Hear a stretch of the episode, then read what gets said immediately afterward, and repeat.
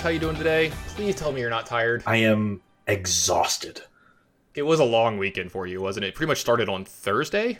Yeah. Um, honestly, it kind of started on Wednesday. people got in early because of Richmond the week before. So there's a lot Oh, of people around, which was a little unusual. It was also, uh, you know, Corey's first week, and he had Martin Mueller staying with him, uh, and Brad as well. So just a lot of people around. We ended up going out on Wednesday uh, after I was done doing some stuff, and then, uh, you know, Thursday, basically everybody got in, and then played all weekend. And I had a long Monday as well with a bunch of stuff. Monday's my writing day, and uh, and then today versus live, and it just tomorrow will be a, a nice relaxing day. Tomorrow's going to be a nice, relaxing day for me as well. It's actually going to be my birthday tomorrow. I'm going to, uh, what's the saying, treat yourself or whatever. Uh, I'm going to go eat a nice meal. That is a saying. Yeah, no, it's the one like what's the one all the kids say like as uh, whatever. Anyway, but yeah, I'm gonna go uh, maybe do something fun for myself, have a have a nice meal, and then do uh, you know dinner with like the family and stuff. So make sure I, do, I still have to do some studying and stuff. I'm studying for a uh, licensing exam or whatever. Well, happy 29th birthday. Uh, yeah, exactly right. it's actually my it's actually my 35th, but I think we could call it my 25th because I actually posted on Twitter today the uh that th- you know the thing everybody's doing the uh the, the decade Yeah. and then like you know post a picture from the beginning of the decade and one now. And I posted one today, and the overall response was, "You look exactly the same." And I gotta say, they're kind of right. I, I have looked exactly the same pretty much. Well, last all I have to say about that is go fuck yourself. yeah, uh, yeah, it's pretty interesting. Um, it's really funny if you go if you if you find that tweet. Uh, Edgar Magies gave me a little a little dagger on it, which is nice because if you go back only like a year or two further than that, I do not look anywhere near the same, and I do not look great. I have some tragic wardrobe going on, some like really bad facial hair. I, was, I had the the really big goatee. You know what I'm talking about? Like I looked like a bassist of like a ska band or something like that I can see that. yeah, that kind of look going. It was I had like long hair at one point. It was real bad. When I was in high school, I grew a Van Dyke because I couldn't connect a goatee. So oh yeah, I just like, let it grow on my chin like an idiot. I think that's one of the moments where you like level up. You know, with like facial hair, is when, when you can actually connect it because I, I couldn't either for like the longest time, and then one day it just does. Yep. it. You're just like, oh, look at that. You're like, okay, now I can start, beard. you know, doing something with this instead of shaving. Yeah, yeah, exactly. Got the full beard because who wants to shave? That's horrible. That sucks. Never wanna shave again in my life. suck. They're expensive. Yeah, exactly. I don't know, but uh, I got to say this. Uh, also, speaking of last week, uh, apparently your your food, uh, you know, the, the food part of the episode last week was really popular. A lot of people were very thankful. Saw a lot of stuff on Twitter about that. Uh, you said some people came up and thanked you on, uh, at the event and stuff for that. Yeah, over the course of the weekend, a lot of people uh, really happy with the, the food recommendations in Roanoke. Whereas, you know, the last couple of invitationals, I got people coming up to me being like, I did not eat a single good meal. And I said, well, you just didn't go to the right places. You're an idiot. You should have t- asked me beforehand. And now people ask me beforehand, and lo and behold, they were very happy with the meals they ate. I gotta say, I think the first like two to three times I spent uh, time, any amount of time in Roanoke, I was that idiot. Like I, I did, I was just like, man, this food sucks. This place is like, I don't know. Roanoke feels like the '70s or '80s to me. Like when I walked around it and stuff, I was like, this is this is horrible. And then yeah, yeah, yeah, exactly. You get what I'm saying, like the way it looks, the way it feels, and then you know, just getting to hang out with you and a couple of other locals and like trying out the better spots. Especially like when you took me downtown, I was like, all right, this is where this is where I should have been. You know, like this, this Yes. is this is my kind of stuff. I'm yeah. I'm more- downtown Roanoke is nice. It's not big, Yeah. but it's nice. Look for for all the shit that hipsters get, they know how to make food. They have like really good food and stuff. So I'm I'm I'm, I'm big into that. So we sent a lot of people to Jack Brown's, to Martin's, to uh, you know, Oriental House. To yeah, it was it was a nice time. We, we after the after the SCG after party, so it's about one a.m. on Sunday, and uh, we headed across downtown to Jack Brown's for one more drink and some food if people were hungry. And uh, I, am a, a frequenter of Jack Brown's, and I'm usually there late, and they're always open till two. And I happen I knew the bartender working that night, and I knew the doorman working that night, and I frequently talk with them, especially when it gets slow. And I walked in; it was one of the first couple of people in there, And I, I looked at them and they said, just you. I was like, no, nah, I got a crew tonight. and yeah. 15 people followed me in over the next 10 minutes. We nice. slammed them at like 120. God, I hope everybody tipped well.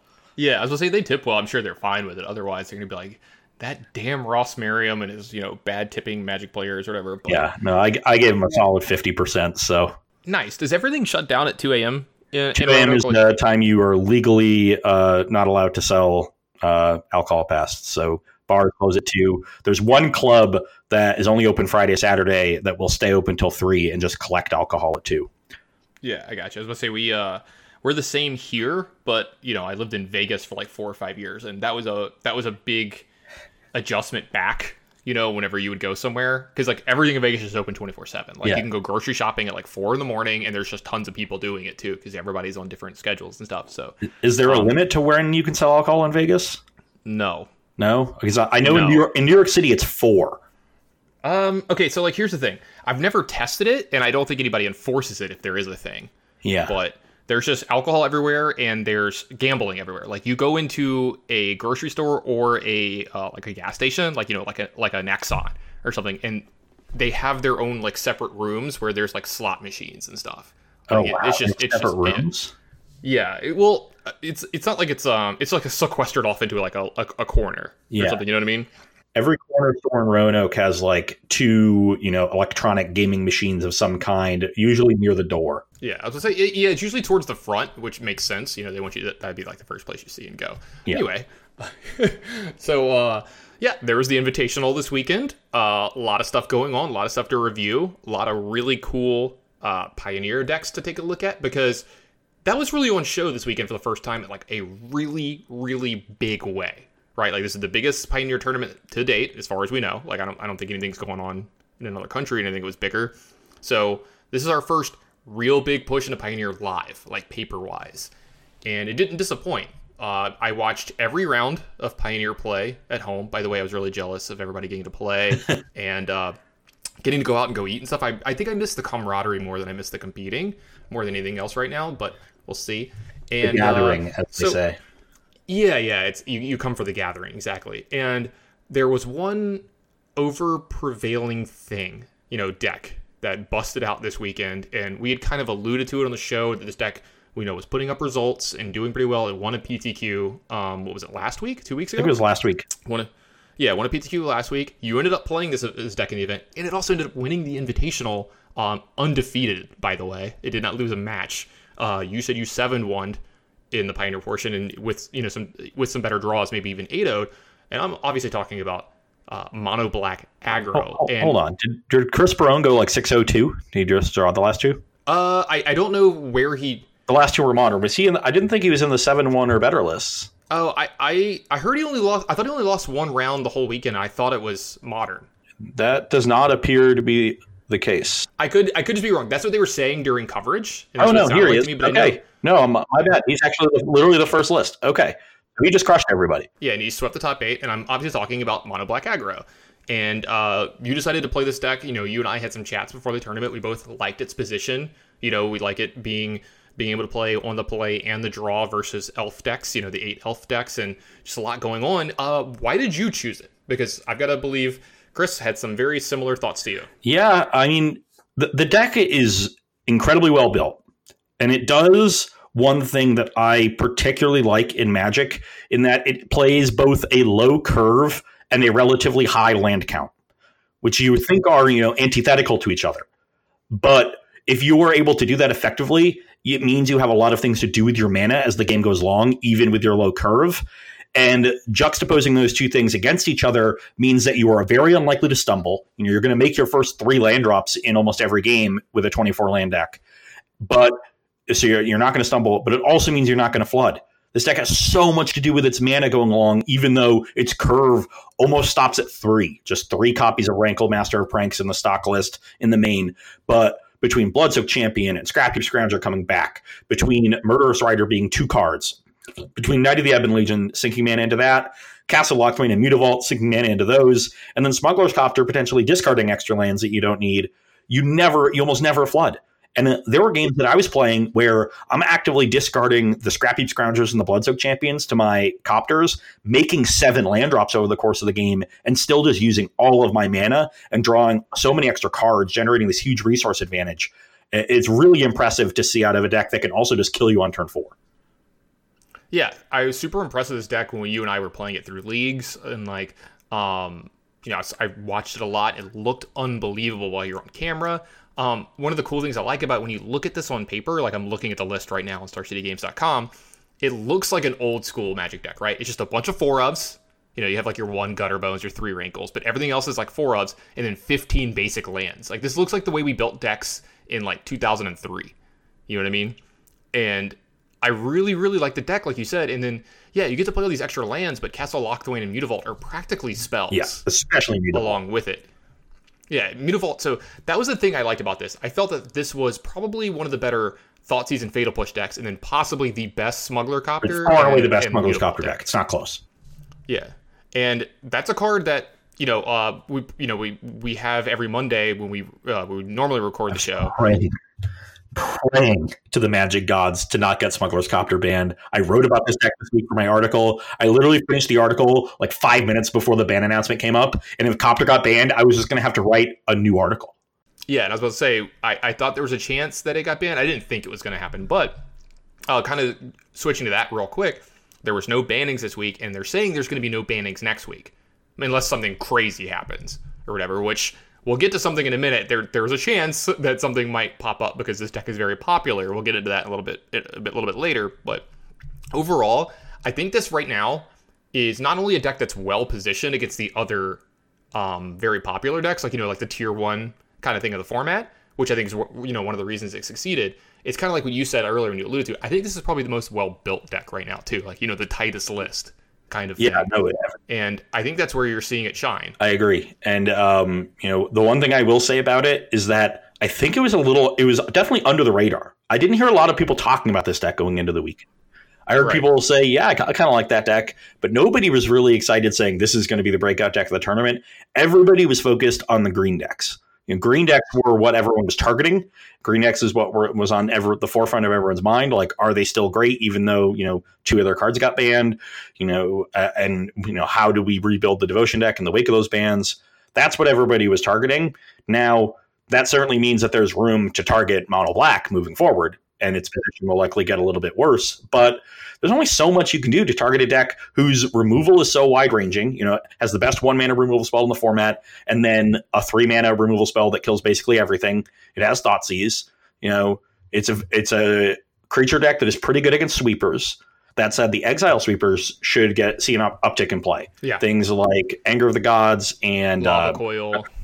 Not flame tendrils. What's the the Cry the Carnarium. Yeah, even stuff like Lava Coil or Magma Spray might start showing up more. Yeah, Magma Spray for sure. I think Lava Coil is a little inefficient, but Spray seems great. Um, uh, so yeah, car- cards like that are going to be good. So I actually think your Castle Lock the Locthwains are probably going to get more important as people have better answers for your stuff. Um, but then you know, there's things that this deck can do to adapt too. So uh, I, I, definitely think it's just a, a, tier one deck moving forward. I like that in the wake of the bans, you know, everybody said we need to, you know, just rebuild mono green, and green is still good. Uh, but it looks like we have a much more balanced metagame right now. You know, pre-ban, it looked like it was literally just green and then a little bit of the Felidar combo, and those two were head and shoulders above everything else. Uh, this format, Mono black is a nice aggressive strategy. There's a couple different ways to take the green deck, whether you're straight devotion or hardened scales. Uh, and then we also have these Field of the Dead decks. And uh, you know the other sort of breakout deck of the tournament was this Golgari field deck that uh, Autumn Burchett and Sam Black took to the tournament, and Autumn, you know, m- made a very deep run with. This deck looks awesome. Yeah, absolutely. And you know, if you look at it, it looks kind of like the Golgari midish range deck, kind of, you know, what you'd expect. You see like abrupt decays, you see fatal pushes, you see Thoughtseizes, but then you just see these four hour of promise in the deck. And you look in the land section and you've got, you know, four field of the dead and then just bunches of ones and twos. Yeah. But it's all just different Golgari dual lands and different utility right. lands that are effectively, you know, more forests and swamps. So you know, the mana base is not bad. We're not playing a ton of colorless lands here that mess up with what we're doing. You know, we still have plenty of colored sources who still are able to, you know, uh, cast our spells. But when you think about a mid range deck, you know, Hour of Promise ends up being five mana, make four zombies, get two lands. Now I can use all these utility lands that I have, and every other land drop I play for the rest of the game makes two zombies. Mm-hmm. So yeah, you're actually playing deserts in here. Yeah, because you're actually playing deserts in this deck, so you are triggering the part of Hour Promise. I've seen a lot of Hour Promise decks in this format that don't actually have deserts. You know, they're just trying to go get Field of the Dead, you know, and do stuff from there. So here you're getting like the whole buffalo, as you like to say, with Hour Promise. You're getting all of it together. You also have Tireless Tracker in your deck, kind of like helping get card advantage from playing all these extra lands and stuff like that.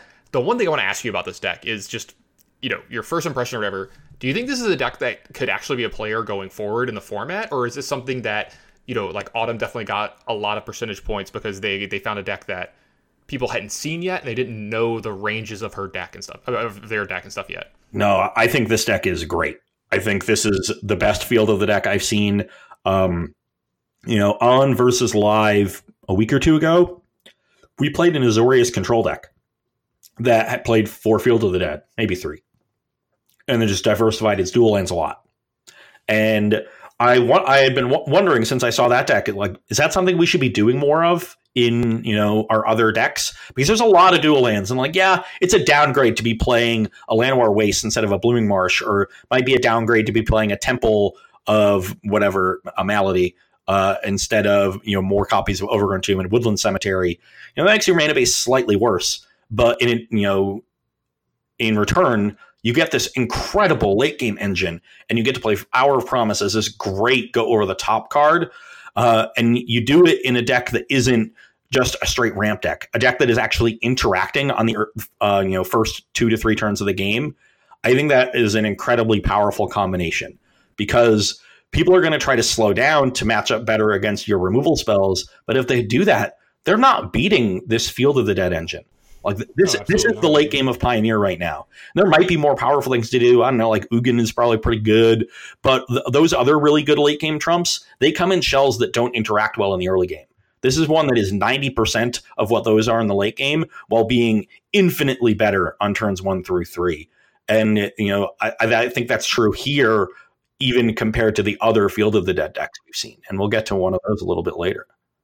Yeah, and some of my big likes about this deck. So the the one it has a one mana uh, mana creature in this deck, and they they chose to use Gilded Goose over any of the elves. And I think this is just a smart inclusion because you know a it's it's a zero two, it can maybe block a little bit better in some spots. You know that doesn't come up very much, but the fact that it has a mana sink into it for later in the games too, like when you have all this extra mana and you're making all these extra land drops, creating extra food allows you to kind of like stay alive and you know make sure that you're getting to leverage Field of the Dead.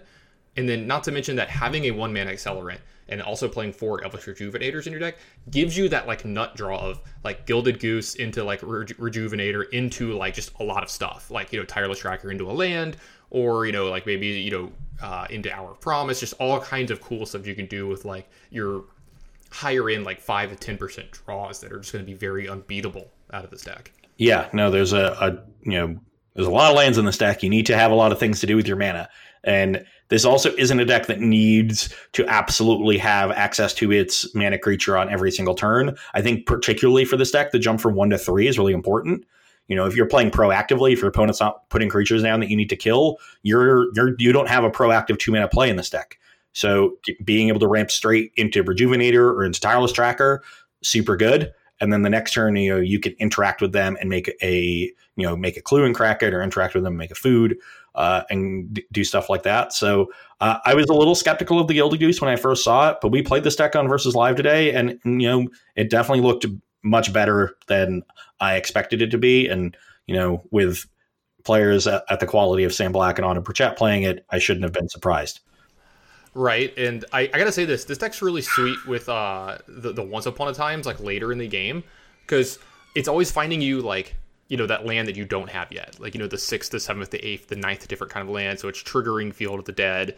Um, it's just like kind of a card advantage engine if you find something like tireless tracker of course or crew fix. So or even like murderous rider. So i actually like this deck's usage of once upon a time later in the game. It feels like one of the better decks that's you know it's going to be great obviously when you get to cast it for free but it's going to be very good when you get it uh, late in the game. Yeah, you know, in this deck, it can find a removal spell, it can find a threat, or it can find mana and like you know a little bit of uh, utility in what your lands have. So there's a lot of versatility here, even if you're not going to you know necessarily always have access to those cards. You know, there's only one Murderous Rider. You're not going to hit it all the time, but it will help you dig hard towards a removal spell. Uh, whereas you know most decks once upon a times will not. Uh, there is one card in this deck that I also think is an, an incredible innovation for not just Ooh, you know ooh. Golgari Field, but Field of the Dead in general. Can I guess? Yeah. Can I guess? Can I guess? We- Westvale Abbey? Yes. Wow. You know, it's pretty pretty easy to you know find a field in the first four to four to five turns with this deck, uh, and with most field decks. Uh, when you have that one field and you're at you know six, you know, say you're at yeah, if you're at five lands and you cast your Hour Promise, then you know if you don't have a field, you find field X. Otherwise, you find XX. One of those lands is Westvale Abbey. You know, you get pretty close to sacrificing it. And especially if you're on six mana with a field and you just get second field Westvale Abbey, and now you get four zombies immediately, you know, then you, like you, another land drop and you're making Ormendahl the next turn. This card, uh, you know, especially for mono black, was uh, tough for me to deal with. Basically, the only card that answers it is Legion's End, which is already good in this matchup, fortunately. And so I- think with the you know, growing popularity of Field, our mono black decks need to have more Legion's Ends in the sideboard, two, maybe three.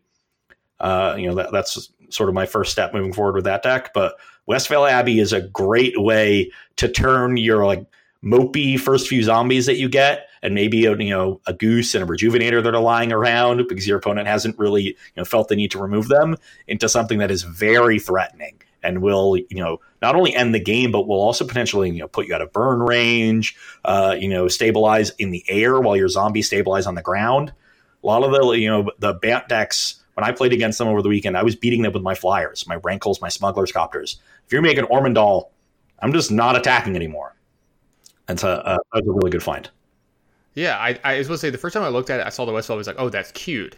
And then I started thinking about it. I was like, this is actually busted. Like I got I got excited about it because I was like, oh, it's just something you know, another mana sink. You can make some one ones late in the game, whatever. And I'm like, man, I'm thinking way too small. You know, I'm you, you need to dream bigger. You know, when you're when you're messing around with a deck like this. Also, the sideboard looks pretty sweet. There's like some lost legacies in here. There's Legion's End itself. It's even got one main. You know, you can kind of just like might be able to snipe the mono black deck with that. You know, you got some good planeswalkers and Liliana Last Hope and Ashiok in here. You've got Kalitas. I mean, like this deck just seems great to me, honestly. Yeah, even the, even these pulses are cool. I think this card pulls double duty. You know, you're going to bring it in against mono red. Uh, maybe you know trade off a rejuvenator early and then buy it back. And you're also going to bring it in against control decks that play Field of Ruin and that are going to try to destroy your Field of the Deads. And you just buy that back. Uh, so, you know, really well built deck. This is the best field deck I think I've seen. Um, and uh, the idea, you know, like I said earlier, of blending the p- powerful late game of field with the colors that have the best early game reactive cards, you know, early game disruption in Thoughtseize, Fatal Push, Abrupt Decay is, you know, it just makes too much sense. This is one of those things where I look at it and I'm just like, why didn't I think of this? Yeah, I'm just so stupid, right? Yeah. Like when you look at it, you're like, I'm I am not smart, and they are very very big brained. Yeah, You know, it makes like- so much sense when once you see it. But like, no one, like, we're, we're all just so you know narrow minded, and we think, okay, Field of the Dead, it's going to be Bant. We have all the color, all the tools that we had in the standard version. Let's just build a Bant version and like add our revelations or whatever, uh, and, and you know we're done here. It's like no, like you know the reason they were playing Bant in part was like sort of the combo escape shift, um, but also because like Bant had the good disruption you know, because of Teferi, and I'm sure there was some other removal. I don't know. Maybe they played Oko. I didn't play a lot of standard, but you know, relative to the rest of No- nobody I did. Bant was just you know better positioned. But we've seen pretty consistently in Pioneer that this Golgari core of disruption of Thoughtseize, Fatal Push, Abrupt Decay, and sometimes Assassin's Trophy is really strong, and it's better than the disruptive cores in the other colors. So you know, let's pair our late game engine with those, and you know that even makes our mana better. We only have to be two colors instead of three when we're playing, you know, four Field of the Dead and a Westvale Abbey. And is there another colorless land in the deck? No, just those five. But you know, we're just playing just those. we're Yeah. playing five colorless lands in our deck. So being a two color deck is, um, you know, pretty valuable. It makes our mana even easier to work, especially when we're, you know, downgrading our mana by playing all these weak lands to diversify our, our mana base. So uh, it, it, it just makes too much sense.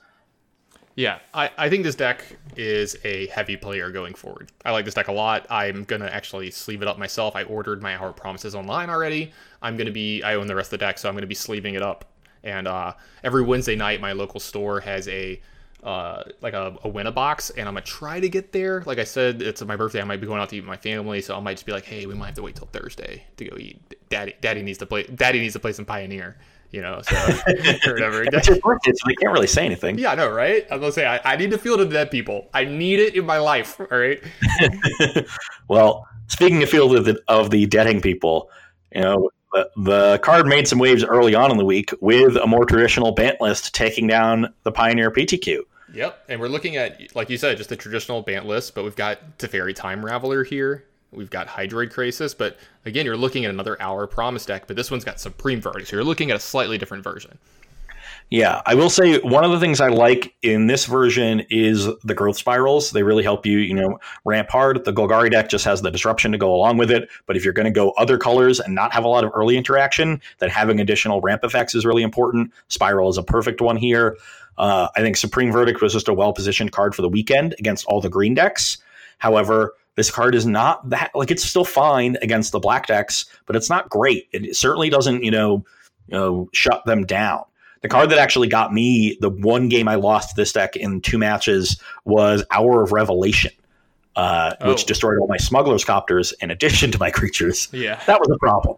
Yeah, that sounds like something that can get you because you know usually you know a creature deck is is preyed upon by a card like Supreme Verdict, but when you have Mutavault, when you have Smuggler's Copter, and then most of your threats are recursive, you can kind of shrug off the first two or three supreme verdicts in a game. Yeah, but in uh, in in game three, I thought seized my opponent, took their supreme verdict, saw they had Hour of Revelation, and Stain the Minded them when they were on five mana, and they had drawn a second copy by the time I Stain the Minded them. So lucky. Is that is that good? I, do I want that? Is yeah. That, mm-hmm. uh, so the thing I got to ask is, do, do you think the Bant version is better than the other version? The other version just looks cooler to me and like seems cooler and like it seems like you get more mileage out of your lands. Possibly, though I do like Castle Vantress quite a bit, which you get in the uh the Bant version. They've also got Blast Zone in this deck when you don't you're not making Ormendahl, but those those lands are cool.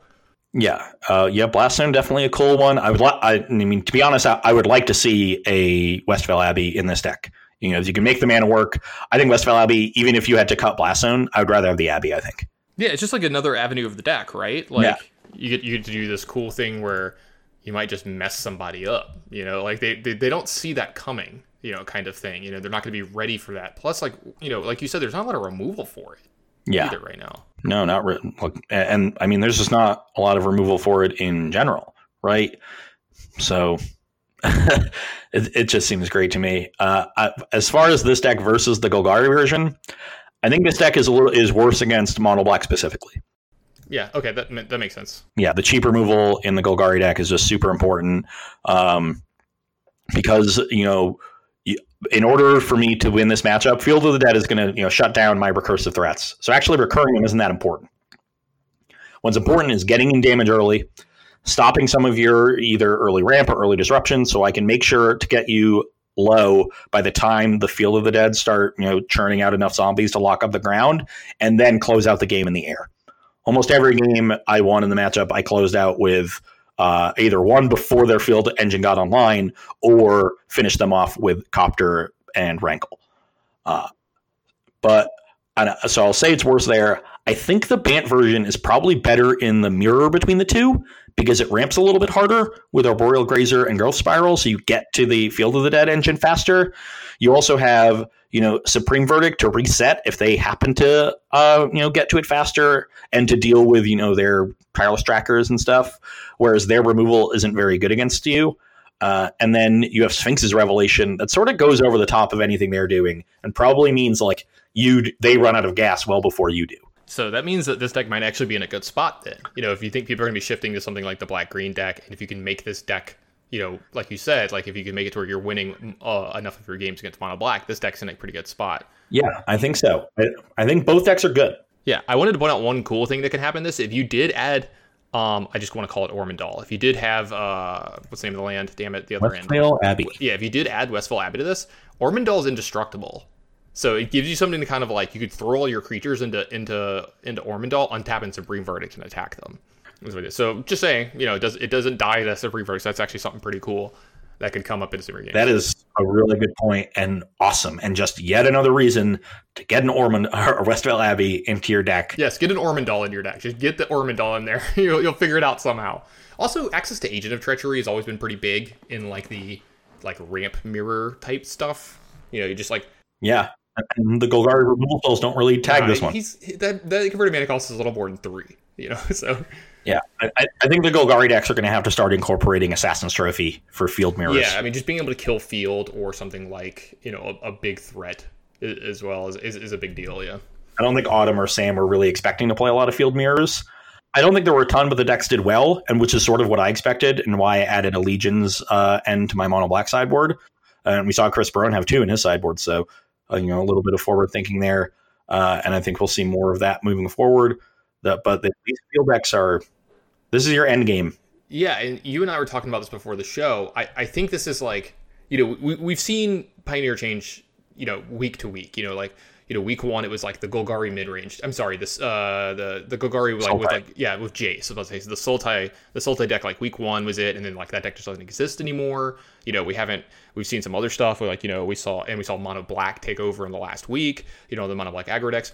I think Field of the Dead, especially with Hour Promise, is like the next thing.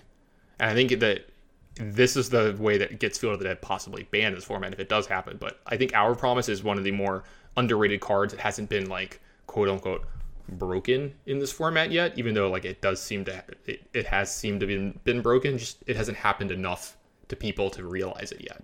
Yeah, I would say uh, so. Like Rejuvenator, uh, Hour of Promise, Field of the Dead, you know, is this core, and it gives you this incredibly strong late game. There is, you know, Smuggler's Copter, that is the the you know sort of default card for aggressive decks in the format, uh, and you know, so Smuggler's Copter and, and cheap creatures of some variety, uh, usually a single color, and then we have the you know eight elves once upon a time do something busted on turns two and three because of Llanowar elves and Elvish Mystic, uh, and having them every single game kind of decks. And those three seem to be our tier one at this point. And I, I think I think you're right. And you got to figure out, you know, every week got to figure out like what are you going to play against. You know, which way you want to position yourself. Kind of like you said, you know, at the Invitational, they didn't think they were going to play field mirrors, and they were right. And that's why the deck was super well positioned. So you got to figure that out. Yeah. And if that's our tier one, you know, th- there's still some interesting decks on the fringes. And that's the last couple that we're going to talk about, starting with the fourth place list from the PTQ. This is Hayseed playing a Temur midrange deck that is also notably uh, very similar to the Temur midrange deck that Matt Tumovich took to the semifinals of the Players Tour qualifier that was held at SCGCon on Sunday.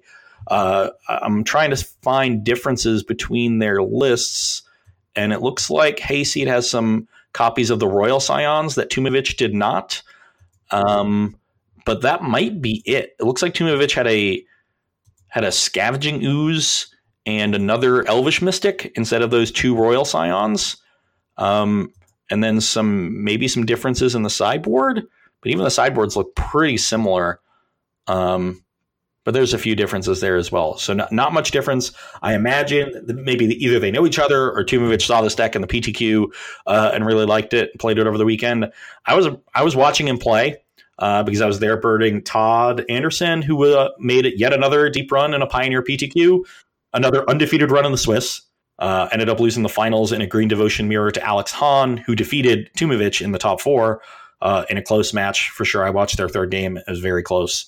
Uh, this deck is really interesting because you know I wasn't sure what was going on when I was watching Matt play with it, but I knew the, the one thing I knew was every single card he played, I liked. I was like, "That's a good card. That's a good card. That's a good card.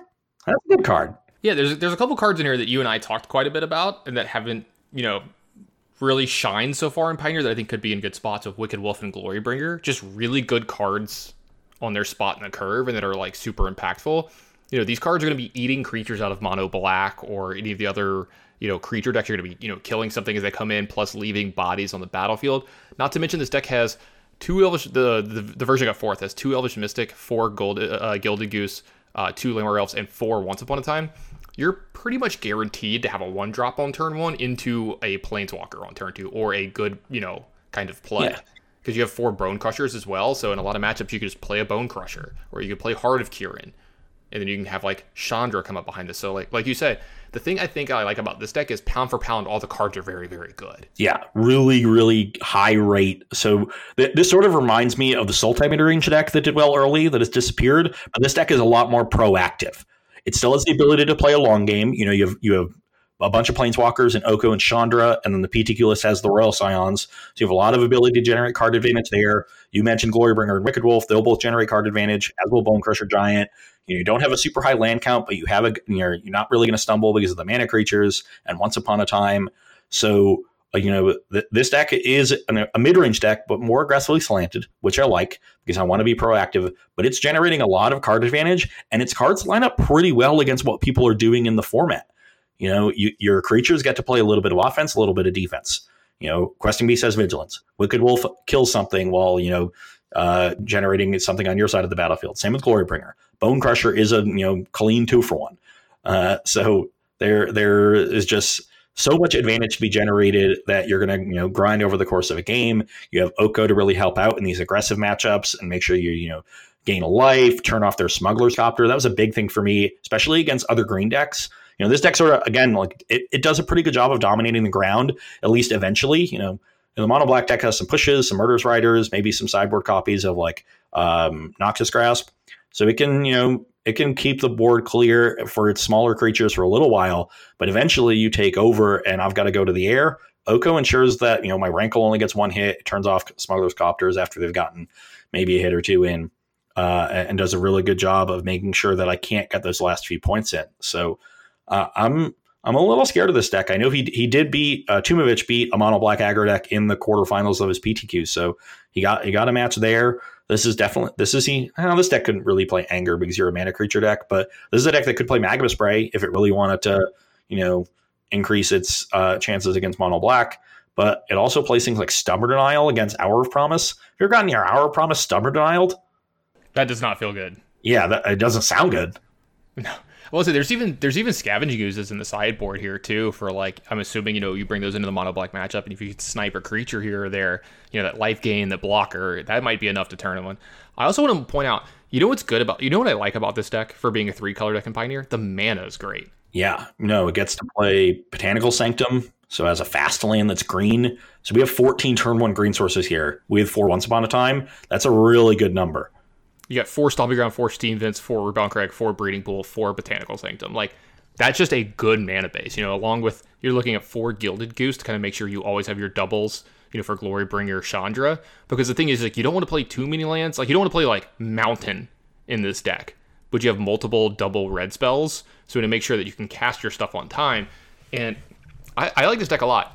The sideboard looks really, um, like pivoty. You know what I mean? Like the sideboard can pivot in the right way that I like. You know, you have an extra Wicked Wolf here. You have some like Aether Gust, you know, braids, disdainful strokes, like ways to kind of, you know, what am I looking at? What am I trying to stop? Because this is the kind of deck where you just need to stop that like one important spell. You know, you, you need to stop that hour of promise out of your opponent's deck. Like that's pretty much it. Like if you stop that, you're going to be able to win the game. Yeah, you're going to close out pretty quickly. Yeah, and not to mention there's a there's a two of in here that you and I were talking about before, and there's two Nissa's defeat in the sideboard, this is a two and a green mana sorcery that destroys target forest, green enchantment, or green planeswalker. If it was a Nissa planeswalker, draw a card. And we were talking about like in a lot of the right matchups, this card is scary. Like it's Stone Rain if you need it to be. Otherwise, it destroys something like Wilderness Reclamation, or you know, there's not many green enchantments, but there's that. And then you can destroy a green planeswalker. I mean, if you think about if you it, wanted to do that, you can destroy. Yeah, you can destroy Hardened Scales. You can destroy Oko. You can destroy all kinds of, you know, big green planes. If you destroy Nissa who shakes the world and get to draw that card. That's really big. Yeah. I'll say this right now. If you destroy my Nissa Shakes the World with Nissa's defeat and draw a card, that's just like rubbing it in. Yeah. Because like that's one of those things where when you do this in real life, you point it at, you're like, oh, destroy your thing. And like, okay, and you go, oh yeah, draw a card. No, you kind of you kind of have to like put the salt yeah. in. Well, you, You have to remind them because otherwise they're going to be like, "Why are you drawing a card? That can't be right. Like you've already destroyed my five mana card with your three mana card. Like that. That's it. That's got to be it, right? yeah. No, nope. Get to get to get to add in just a little bit. So yeah, I think this deck's another you know big player going forward. I think it's really good. Um, I saw a lot of people like uh, Jeff Hoogland was streaming a lot of decks where you know you had once upon a time into one mana creatures into uh, Oko Royal Scions. You know just the three mana planeswalkers that are very good. Because the thing is, is like if you play this on turn two, especially on the play. You know, Royal Scions goes up to six. Oko can go up to six as well. That is so much loyalty even like the most aggro of aggro decks cannot kill this card before it gets probably two activations. And that's going to be enough to win you a game a lot of times because now the game becomes about dealing with a three mana planeswalker that's got a bajillion loyalty because, you know, they got these numbers wrong. And you're going to be following it up with something like Wicked Wolf behind this or Bone Crusher Giant or Heart of Kiran. And that's just so much for them to overcome. You know, heart- yeah, just means the game is going to go longer and your more powerful cards are going to have time to generate that value and just dominate the battlefield. Yeah, I like this deck a lot. This is another one. Man, every one of these decks, I keep looking at them like, these are so sweet. I can't wait to play this deck. You know, I wish I had more time to play Pioneer right now. It's like the worst time for me because I'm having to do a bunch of stuff for work. And all I want to do is play these cool decks, Ross. Uh, yeah, no, th- this one looks nice. And for those of you that were like disappointed that the Sultai deck didn't really pan out, you know, this is a mid-range deck that you can play. Maybe it's a little bit aggressive for your taste, but you know, this is not a deck that is going to be ending every game on by turn five.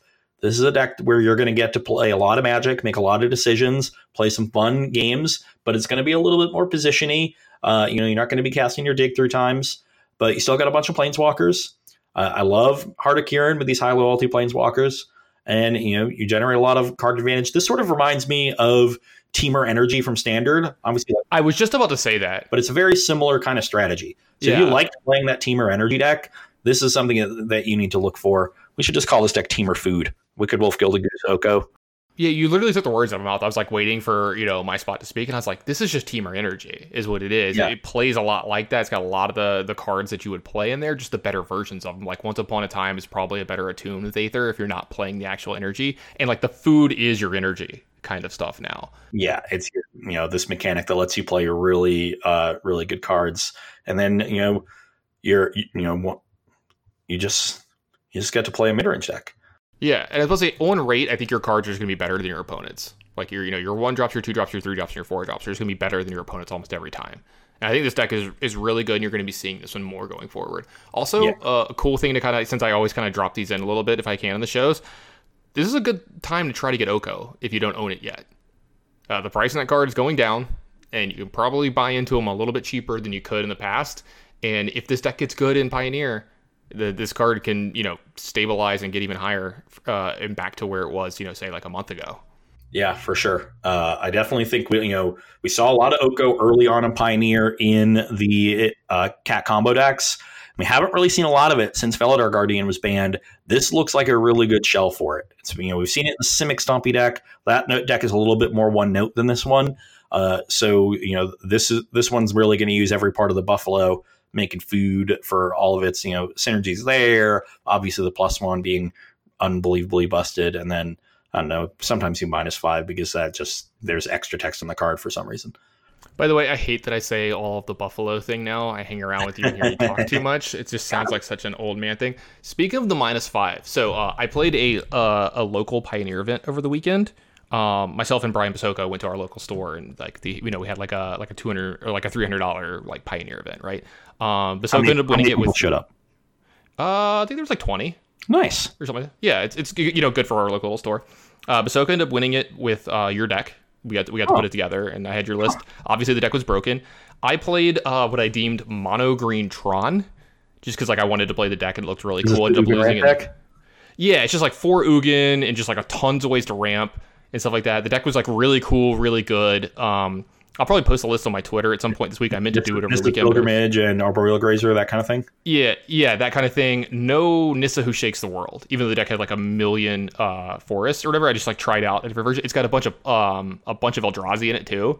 Like it had like two Ulamog, you know, a ton of uh walking ballista and stuff like that. Yeah, that, uh, there are some lists that splash red for Dragonlord Atarka, in this deck. Yeah, yeah, exactly like. Yeah, there's a red one. Um, I think the red version might actually be better because if you play the red version, you could a play Field of the Dead, b you could play um, what's the the flashback five damage spell for Kozilek's return. Like yeah, you can play Kozilek's return, which is really good That right now. sounds I think. really good.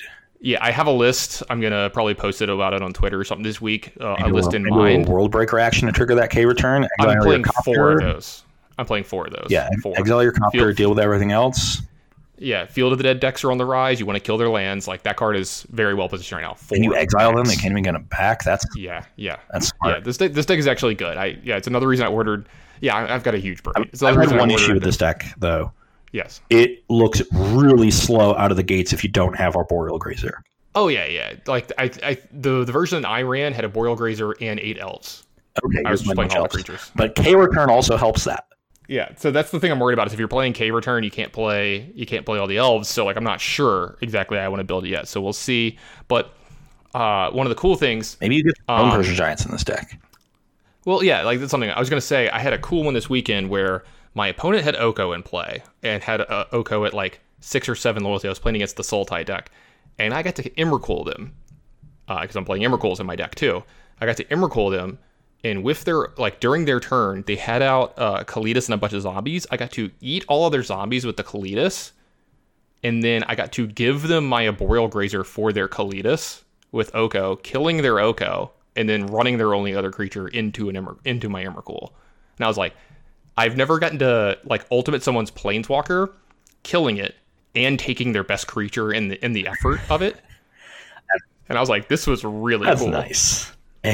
Yeah, it was a sweet one. I had to like pick it up and read it. I was like, I was like, all right, all right I'm an Emrakul. You're okay. I'm like, I need to read your Oko. And they were like, what? I was like, I need to make sure that the targeting thing works this way because the the three power thing is only for your opponent. Yep. You So- get to give them so- anything you want. And man, they, they just Yeah. wanted to give you their giant Kalitas. yeah, I was just like, hey man, I just want this. Yeah, it was it was just so nice and it was so cool.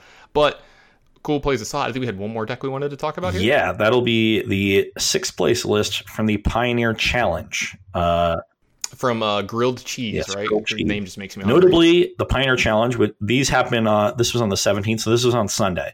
So everybody sort of seen the deck list from the PTQ and from the Invitational, and we said that Mono Black was the breakout deck from the weekend, and we see first place, my exact list, second place. Um, this is close to my list. one card off in the main. It's one card off. And it looks like two cards off in the sideboard. So 72, my 75. Granted, you know, my I was 70 of 75 in the PTQ winning list, so let's not give myself too much credit. Um, and then also in fourth place, we see Mono Black Aggro. This one with Gifted Aetherborn uh, as a four of, actually trimming on Night Market Lookout at Scrap Heap Scrounger to play Aetherborn. Not a huge fan of that change, though I like Aetherborn as a card. I think this is a good card in Pioneer. Uh, I'm just not sure about raising the curve that high, but if people play a lot specifically of those minus two, minus two effects, this is a card you might want. Also seems like it might be good in the mirror. Uh, definitely something to keep an eye on. Uh, oddly enough, third place was also a mono black deck, but this was more the Glide the Glide devotion version with vampires. so uh, yeah, it's just a mono black party in the top Swamp's four. putting yeah. in some work, but if we could scroll all the way down to sixth place, as you said, grilled cheese, playing a deck with a lot of mountains. Now there's a touch of black here, but it's really a mono red devotion deck, but not in the way we've really seen before. We're still using Nykthos, um, but you know one of the issues with the mono red devotion deck is there really isn't a lot of great mana sinks. But there's one here, or there's two here actually, that I think are really nice. One is Earthshaker Khenra, really powerful card, just a good aggressive creature. Notably, a card you can cast on turn two off of Burning Tree Emissary as well. So even though it doesn't add two pips of Red Devotion, still a really good card. And that Eternalize ability is really powerful, can set up some big swings. Yeah, and I, I really like the other mana sink a lot myself. Yeah, you noticed this one? So it's hiding. Oh yeah. It's hiding in the in the aftermath of cut. This is ribbons. A nice little Yeah. mana sink. Just fireball them after casting your removal spell early. You know, cut deals with a lot of the big green creatures that the Simic Stompy deck is playing. Uh, deals with Questing Beast. It can deal with Glorybringer. Um, you know, deals with most creatures that people are playing. Not a lot of five toughness ones. Really, just Lovestruck Beast as a, as a major one. Deals with Thing in the Ice. So cut is a, looks like a solid removal spell here, and then you just get for free on the back end this ribbons card that does a lot of work in the late game. Uh, you know, this is a deck that looks like it can be aggressive. That we see Ahn-Crop Crasher as well. Khenra and Ahn-Crop Crasher were sort of uh, best buds in mono red decks back in their era of standard. Um, we, we do see Chain Whirler. That card seems great. You know, pretty good against the black aggro deck. I've got, you know, nine one toughness creatures in that deck, and then 3 3 first strike is hard to attack through. Um, you know, obviously good at sweeping up all these mana creatures people are playing. So Chain Whirler seems like an underplayed card right now because it doesn't really have a great home. This is a good home for it. Uh, a lot of decks playing a lot of X1s in the format, not just mono black. Almost all the green decks have eight Llanowar Elves in them. You know, it's a big thing here as well. Uh, other things that are cool in this deck, there's Rix Maadi Reveler in this deck, another card that you can cast off the back end of uh, Burning Tree Emissary. You know, I like the fact that you just have so many two drops you can cast on it. Plus, late in the game, you might be able to spectacle it, spectacle it, and get a couple extra cards. And not to mention a card that when it got printed, I thought this would show up in standard, and it never ended up doing it. It's Wily Goblin. And this is a pretty cool card in not only does it ramp you, but it gives you those two pips of devotion later for your Nykthos as well. Yeah, this is a card that is going to look really unassuming when you cast it, but it's going to enable some of your most explosive turn three and turn four plays. Um, as an underpowered card, I'm still not entirely sold on it, but I like trying it because this is a, this is a card that you know most people in there if they're doing a gatherer search like okay I'm playing a red devotion deck. What two drops can I play? They're going to scroll right by this one. You're like wow I got one. Like that never saw playing standard. But this is the kind of card that can really enable a lot of cool synergies uh, and in this deck there are definitely powerful things to enable uh, so uh, I'm, I'm game. It also sort of helps out your black splash. You know, we got four Temple of Malice, four Blood Crypt, two Dragon Skull Summit. It's only 10 black sources. You know, when we're trying to Spectacle Rix Maadi, cast these Exavas, you know, flashing back ribbons, you need two black mana, so that can be tough. And then we got some black cards on the sideboard. Four Thoughtseize and a Duress. These are really nice to give you some disruption against slower decks, especially these field decks now. Um, we have three copies of Dreadbore, what I think is a really good removal spell in the format. Doesn't have a great home, but just deals with a lot of different stuff, including these really hard to attack down three mana planeswalkers like Oko and Teferi and uh, the Royal Scions. I kind of like these Leyline of Combustions. I had to read this one, I'll be honest. I've been reading it for the last second or two. I didn't realize that the, this. I, I, expected this red Layla that they have to be the one that stops people from getting life, and for me to chastise them for playing it. But this one is kind of neat because you know it gives you that two devotion, which can be hard to come by against heavy removal decks that are killing all your creatures. So this is something that can help out Nykthos in those matchups, but it also just punishes decks that are playing a lot of removal. Because it says whenever you or at least one permanent you control becomes the target of a spell or ability an opponent controls, Leyline of Combustion deals two damage to that player. So, you know, against a heavy removal deck, you're going to get four, six, eight, maybe more damage out of this card for something that you invested no mana in if it's in your opening hand and want, you know, does something else for your deck in building your devotion count. That's a pretty powerful effect. Yeah, absolutely. This is a card, like you said, I have to read this one every single time it's in a list. I can, I can never remember what this card does. Um, it makes your opponent's Thoughtseizes take four now as well. If you're playing against a deck like, you know, any kind of the, the Golgari decks that are trying to one for one you out of the game, this just takes that ability of them, takes their ability to do that away from them. Because they're going to take, you know, so much damage. Like you said, if you take, if you get six or eight damage out of this card and you didn't spend mana on it, that seems great. Uh, the one thing I don't like about this deck, out of the whole thing, though I do think it's really cool, the mana looks shaky at times. You know, like having to play four Temple of Malice in your deck when you're like, also playing like Ahn-Crop Crasher or Shaker Khenra, like, eh, not not the greatest, but uh, you know it works. It works enough. Yeah, I agree. Man, mana a little shaky. Also, with all these, there's like, only what ten sources of black. Yeah, Sorry. ten sources. You don't have a lot of need for black uh, outside of. It's also Wily. There's also Wily Goblin too. I mean, that one. You know, the treasure can go pretty far if you need it. But the thing is, is like ribbons is black black. So like you need to make sure you have double black for ribbons. So, but it's also a late game card. You know, you're probably yeah. not casting that before turn six. Hey, I mean, hopefully you're casting before turn six and killing them, but we'll see. Yeah. But um, I, I would, I kind of want to see some one drops in this deck that has Earthshaker, Khenra, and Ahn-Crop Crasher to play into that more aggressive bent. Um, you know, not that many ones. I don't, I don't think you need a ton, but I'd like to see a few. I don't know which one. There's, there's plenty. Uh, it's got it's got two wild slashes. Those, those count. No, I mean one mana creatures. Things that we can. I, I know. Things I that we can get through with our our falter effects. Uh, get some value out of those triggers at least, even in the early game.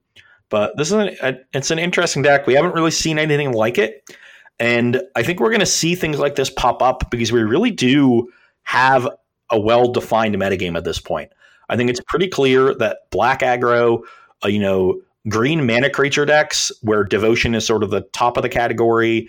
Um, and then there's Hardened Scales and Simic Stompy and even Gruul Stompy a little bit below them, but those variants. Um, and then the Field of the Dead decks, mostly Bant, but with this Golgari deck now rising. That to me is your tier one. And I'll say the, um, uh, you know, behind that, you're looking at Izzet Phoenix? That that deck is still showing up. There was actually two in the seven one or better lists. Uh, we actually played one on Versus Live today. I played it. It was Lucas Cruz's list, which had three copies of Merfolk Secret Keeper, kind of a weird one. Yeah, that looked really yeah. cool to me. And, actually, and five Delve cards had a dig through time in addition to the four uh, cruises.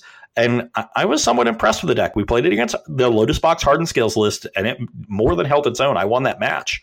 Uh, and I, I was more impressed by that version of the deck than I have been by others. Um, just because it found its phoenixes a little bit more easily, and then you know enabled its uh, its delve spells a little bit more easily, and those are the more most powerful elements of your deck outside of Thing in the Ice. And you know, before I felt like the deck was really relying on Thing because it didn't enable those elements well enough. But now this version enables all three, so now we've got three pretty good payoffs in our deck you know that, that that's a good number. That's something that's going to be consistently doing something powerful. So that uh, I'm I'm turning around a little bit on Izzet Phoenix. Haven't been a fan of it so far in Pioneer, but that list looked good to me. Uh, something to check out if uh, that's something you've been trying to do a lot uh, in this format. Uh, what else do we have? You're just you're just itching for a reason to play that deck, aren't you? Like you're like just you just you open you're just like just open the door an inch, like an inch, and I'm through it. Everybody's been telling that that to me, and I actually disagree. You know, I and uh, I love I like Arclight Phoenix. I like you know cheap decks filled with cheap spells, but the, the, the Pioneer version is such a downgrade from the modern version. You know, you just have so few one mana spells compared to the, at least like one mana cantrips, and you just don't have Manamorphose. You don't have faithless looting. Like it just doesn't feel like the same deck to me. It feel it always just feels so clunky because I'm so used to the more powerful version. Yeah, getting to play Treasure Cruise is really nice. That's a really powerful card. So that they have that in their corner.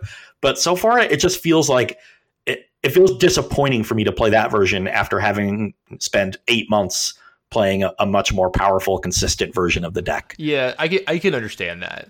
It's like you know, if you've played like Legacy Delver your whole life, and then you all of a sudden start playing Delver in like Modern, you're like, whoa, this is uh, this is drastically different. yeah, this Serum Visions card is a lot worse than Brainstorm. yeah, it's like, wait, wait, I can only use my free counterspell on their turn. That, that's weird. Stuff like that. Yeah, this is horse shit. yeah, exactly. what are we doing here? Where are my daisies? yeah, exactly. That card's pretty good. But yeah, so yeah, um, yeah, definitely agree with you there. I do still think that deck is cool. It's very good. Uh, speaking back on this red black deck, I think this is a cool deck that you um, that you can you can take and kind of make it your own. Like you can change a card here or there without you know completely changing the deck and it be good. Also, I think this is like relatively a cheap deck. Like you have Nykthos, uh, you have Chandra, and what was the other card that has a little bit of money into it? There's like three, I believe. But Nykthos and Chandra are like the two cards. Oh, and uh, Blood Crypt. You know these cards. You know they're double digits in their number. You know they're not single dollar cards, but a lot of these other cards in this deck, you can you can find these in like the dollar box, you know, at your local store, or even cheaper than that. If you order some of the stuff off of like SCG or TCG Player, you can get this deck pretty damn cheap overall. There's the four Thoughtseizes in the sideboard too, which are uh, you know not cheap, along with the Chandra Awakened Inferno, but overall, I mean, this deck is much cheaper than the ones that have a lot of hype behind them. Like if you try to buy into like the mono black aggro deck right now instead of doing it say Friday, you know, especially if you were a part of our Patreon, you would have gotten Ross's list on Thursday or Friday. You know, you could have gotten into that deck a little bit earlier. That deck is like doubled in price since this weekend. Oh no! I don't know. Have you? Did you see what happened with the scales cards? You know, you mentioned the Lotus Box scales deck. Uh, did, did yeah. you see Twitter about trying to find Vivien Arkbow Rangers? Yeah why do you think I put Blight Beetle in my sideboard cannon? yeah, we talked about this, Ross. But uh, the funniest thing, I actually didn't post the picture because I forgot to, but I had put it up on Twitter. I was like, is it, you know, like the night before the tournament, I was like, would it be rude to post a picture of me just like holding a ton of Vivien Arkbow Rangers? Because like I, I had a bunch myself, but also my local store just had like ten, and I was gonna hold up like just me just fist like just a fistful of like you know like fifteen Arkbow Rangers. you know after every like I, I, I swear I didn't go an hour. I didn't go 30 minutes without seeing someone being like, "Hey, I need like two of these for for the invitational if anybody's got them." Do you see they opened like they bought like six or seven boxes trying to open them? Jesus. Yeah, somebody was like, "Yeah, I had a bunch of store credit. I spent like 600 store credit on M20 boxes." They opened a foil one. I mean, you know, that's kind of cool because that card's like fifty dollars now when it was like 15, you know, before the tournament and stuff. But um, that deck I thought was going to be the one we'd be talking about as the breakout deck. It didn't do terrible. You know, they they put up some good results with it. You know, a lot of them made day two and were doing well in Pioneer. It just it's hard to argue with overall overall the mono black deck. The mono black aggro deck being the breakout deck of this weekend, just period. It's like the breakout deck. And I think going forward, that is like the aggro deck you have to put your, your mind towards when you're when you're building your deck and, and trying to beat the uh, the opposing decks maybe your wild slashes should be magma sprays, you know, something along that. You need to be able to interact with uh, smuggler's copter, you know, things like that. So I think moving forward, you need to have that deck in mind the most if you want to be in the competitive. Uh, like you know that that right now to me is sort of the deck to beat. You know, Green oh, is still around. Uh, I think people know what it is, but the, you know if if you haven't been trying to beat that deck by now, I, I, don't know what you're doing. You know, see, you should have a good plan for that deck already. Mono Black is the deck that we all know now is great that people probably don't have a great plan for yet.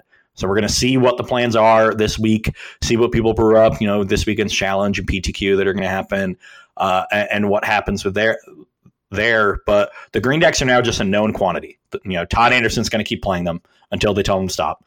and he's going to keep winning with them because they're good. We know they're good. But Mono Black is the, the quantity that is going to get known over this next week, along with these field decks. Like I said, I think I think that's your tier one of Pioneer at this point. Uh, but there's plenty of good tier two options. I mentioned Izzet Phoenix. I mentioned um, you know some of the Stompy decks. Uh, I think the Azorius Tempo deck had a little bit of a disappointing weekend. I think this deck had a little bit of hype going in, and I thought it was going to be a deck that saw a lot of play but didn't do that well. It ended up being a deck that saw a medium amount of play and didn't do that well. and, and, did medium, yeah. yeah. Like, uh, Martin Mueller was playing it, and he, you know, did well on camera with it. Was doing pretty cool. Um, it's one of those decks like people keep winning with it, and you know, I've taken some draws with it and like played some games with it. I just feel like everyone else's deck is like either like faster and more congealed than mine is, or they just go way over the top of me. Yeah, I, I, think that you know there are draws where this deck looks really good when you use all your mana and you your cards are good. I think Reflector Mage is really good right now. It's particularly good against the Black Aggro deck. Um, you know, Eurocopter deck, which is really nice. Uh, you know, I think Brazen, Brazen Borrower is really impressive to me out of this deck as well. I actually lost to this deck in the PTQ. Uh, I went 4 1 in it on Sunday. This was my one loss. Uh, can't remember my opponent's name. They played very well uh, you know, very crisp in everything they did, sequenced really well. Very clear that they had a plan for the game the entire time, uh, and and just didn't give me an inch. Uh, and I, I, made a what I think is a small mistake, uh, getting a little greedy in game three, and he soundly punished me for that. But I, I think if this deck ever stumbles, and it doesn't really have ways to fix its draws early, so it stumbles actually more often than you might think uh, you know, it just falls really far behind. And then its tempo plays aren't that good. You know, it, its big play to catch up is Archangel Avacyn plus, you know, Selfless Spirit or Walking Ballista. But if you don't have a Teferi out by the time you're doing it, it's pretty vulnerable. You know, the black black decks have Murderous Rider and Noxious Grasp. Uh, green decks don't have a ton for it. So that's a, that's a good thing. To, uh, they really just have Walking Ballista. So you're, but their deck, you know, the scales deck can get out of range of it. The Green Devotion deck can just sort of rebuild quickly or get out of range of it with um, Vivien. So, you know, that you, you do have to sort of get ahead, and the deck's curve is really clunky. Um, so, you know, if you're playing it really well, I think that, you know, that certainly helps, you know, uh, as it does with, with every deck. But this is the kind of deck that I think if you're playing it at, you know, 95%, it probably looks quite good. But if you're playing it at 85%, it looks a lot worse. This deck is not forgiving. Um, other things that, that came up this weekend that we saw, like there wasn't much else that we really wanted to hit on, but I will say this: I did see some people playing the other deck that you were championing uh, about a week ago, the blue red scissors deck, and I've seen some changes that have come up. And the one that caught my eye, I saw a lot of people playing Antiquities War, but I gotta say, Whirler Rogue actually kind of impressed me. Yeah, in a bunch of spots that I saw that people were. I'd been playing one Pia thinking that I didn't really want a four drop, and I might have been wrong. This card sort of uh, you know does similar things. It's a little bit more powerful.